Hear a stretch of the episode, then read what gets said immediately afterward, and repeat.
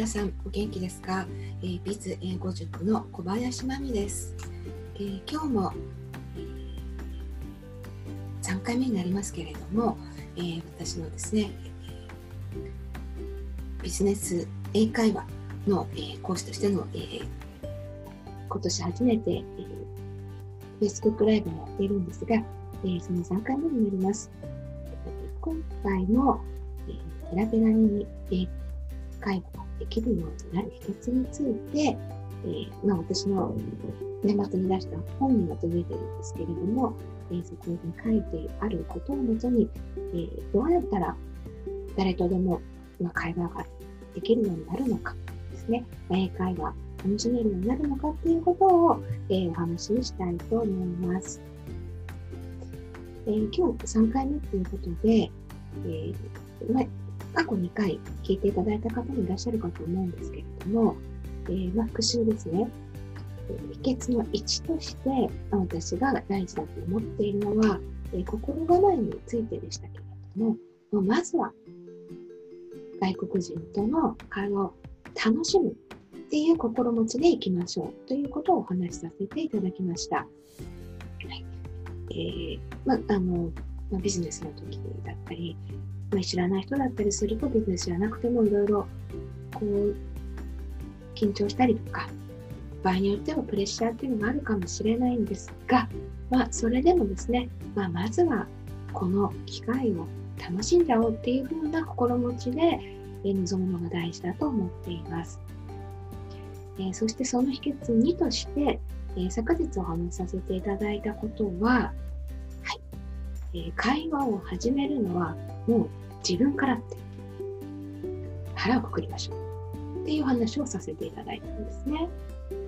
外国人がいる場面に、えー、まあ、出張などで行ったり、まあ、旅行などでもあるかもしれません。えー、そういった時に誰かが自分に話しかけてくれると思ったらそうはいかないと、まあ、そういう機会をですね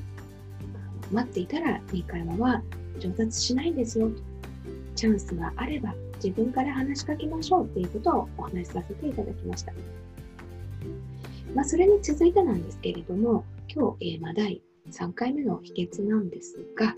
えー、もう担当直入に言いますと、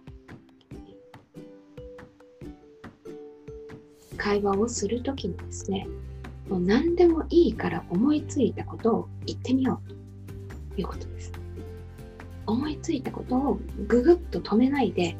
もう行ってみちゃおうっていうことなんですね。ま、これあの皆さんもちょっと心当たりあると思うんですけれどもこれ言ってみようかなとこんな質問してみようかなと思っても、まあ、心の中でとりあえずこう単語と、まあ、文章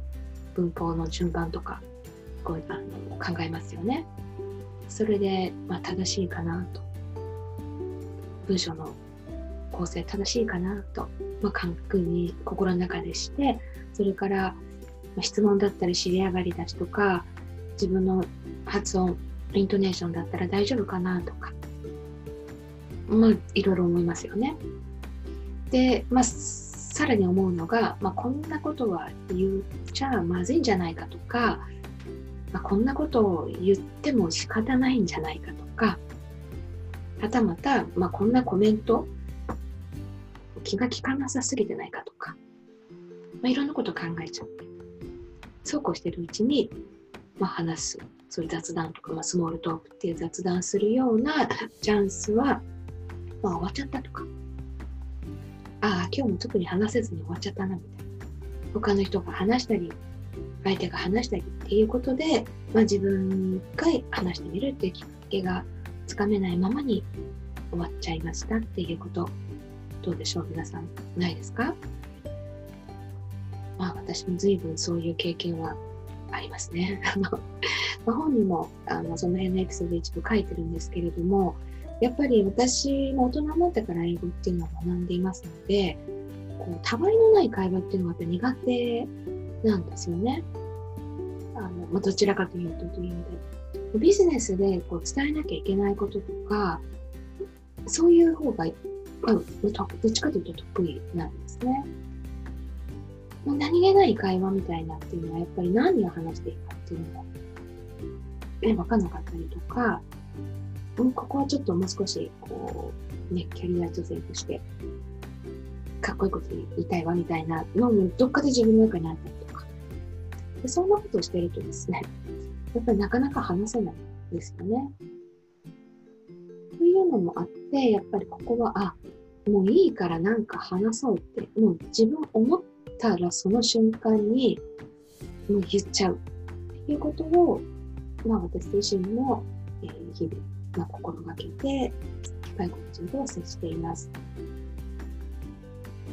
まあ、その質問がですね、大した、大したことじゃなかったりとか、まあ、質問どころか、まあいい天気ですね、みたいな、そういう話だったりっていうことでもいいんです。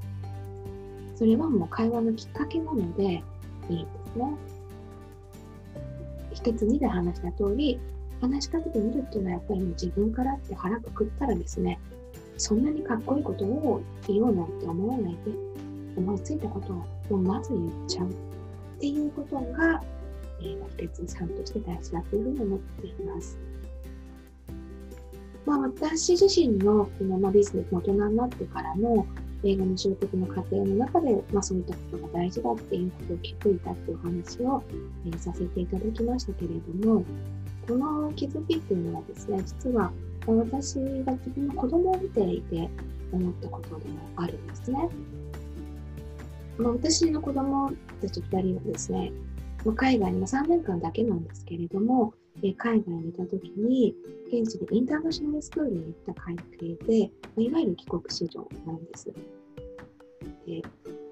まあ、英語が結構、ままあ、できる、まあ、帰国子女なので、まあ、できるんですけども、特に弟の方がですね、まあ、次男の方が、えー、海外に行ったのが小学校2年生から、えそれから3年間っていう、やっぱり一番いろんなことを吸収する、まあ、耳もね、やっぱりあの英語の耳ができますし、やっぱり発音がいいですね。っていうことで、まあ、彼も一番英語できるんですけれども、あの後から振り返ってみてですね、彼が英語がもう身につく過程を、見ていたときに、えーまあそ、の当時はそんなそんな余裕なく気がつかなかったんですけど、まあ、後からそういうことだったのかなと思ったのが、やっぱり子供なんで、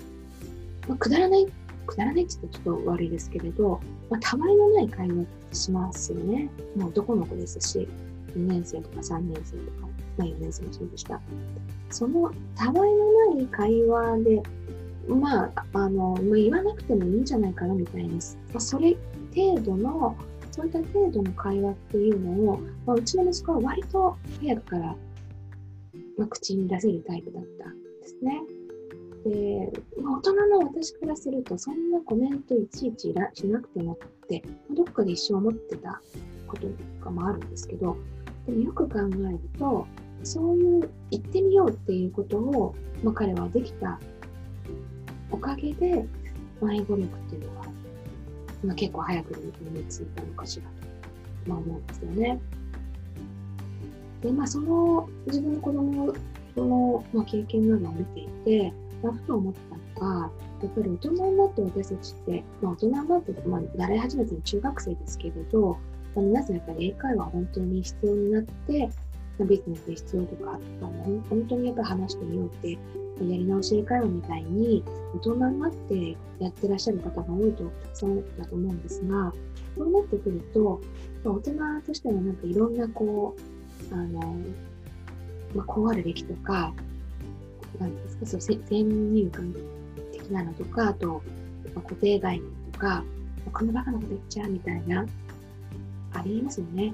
そういうのにやっぱすごいとらわれて、やっぱり英会話を上達する、まあ、そういった考え方っていうのが、まあ、ブロックになってるのかなってすごいこう感じたんですよね。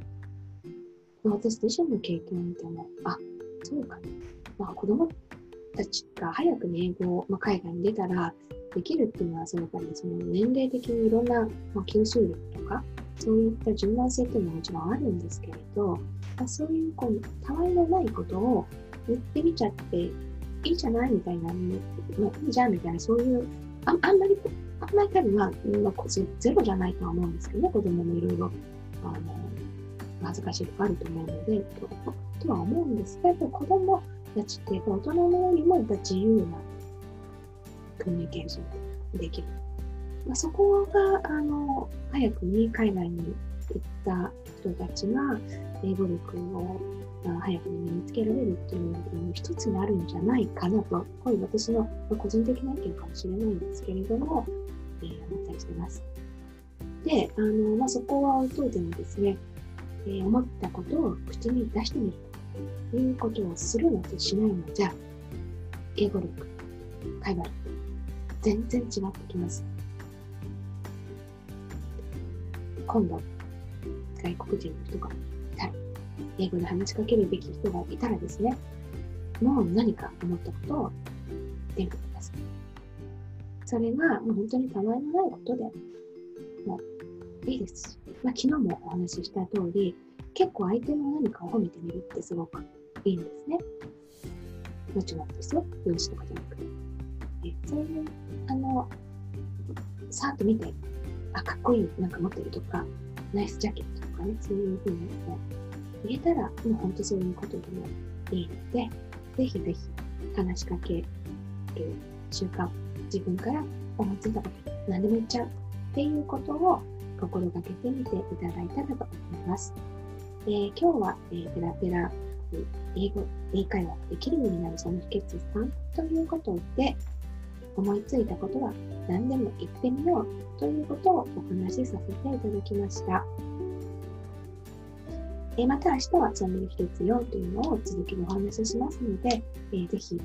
ご視聴いただけたら嬉しく思います。それでは、えー、今日はこの辺でお話します。どうもありがとうございました。